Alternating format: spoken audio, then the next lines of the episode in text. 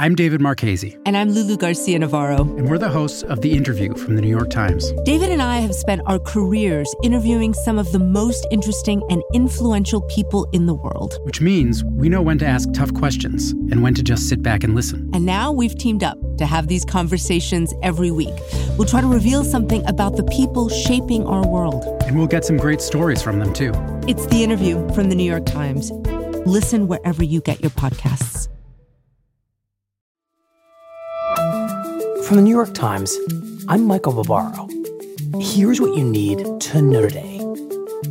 The Select Committee to investigate the January 6th attack on the United States Capitol will be in order. In the first televised hearing of the bipartisan House committee examining the causes of the January 6th insurrection at the Capitol, lawmakers sought to demonstrate through never before seen testimony Donald Trump's responsibility for causing the attack and his refusal, once it was underway, to take any steps to stop it. On this point, there is no room for debate.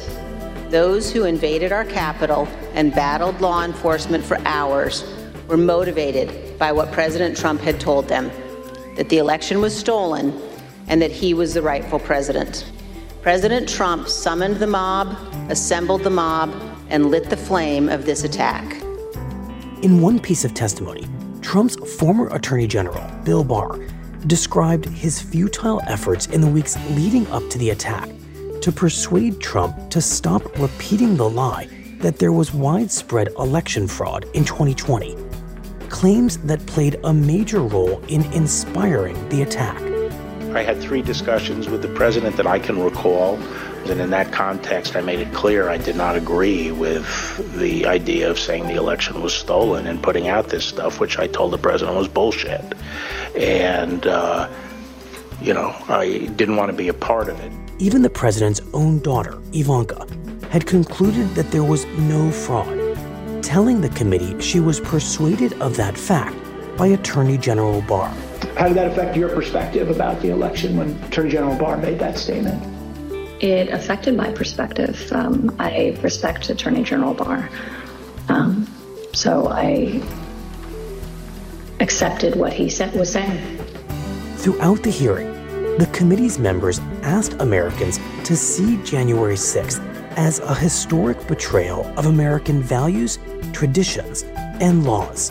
Any legal jargon you hear about seditious conspiracy, obstruction of an official proceeding, conspiracy to defraud the United States boils down to this. January 6th was the culmination of an attempted coup, a brazen attempt, as one rioter put it shortly after January 6th, to overthrow the government. That's it for today. I'm Michael Barbaro. See you tomorrow.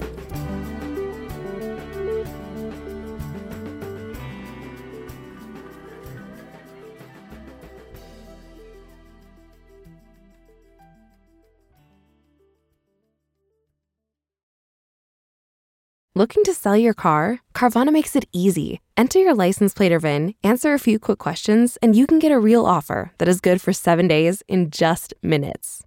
That's not all. Carvana is dedicated to making car selling easy. No need to get up. Carvana will pick up your car from your home after you finalize your offer. Visit Carvana.com or download the app today to sell your car without ever leaving the comfort of home.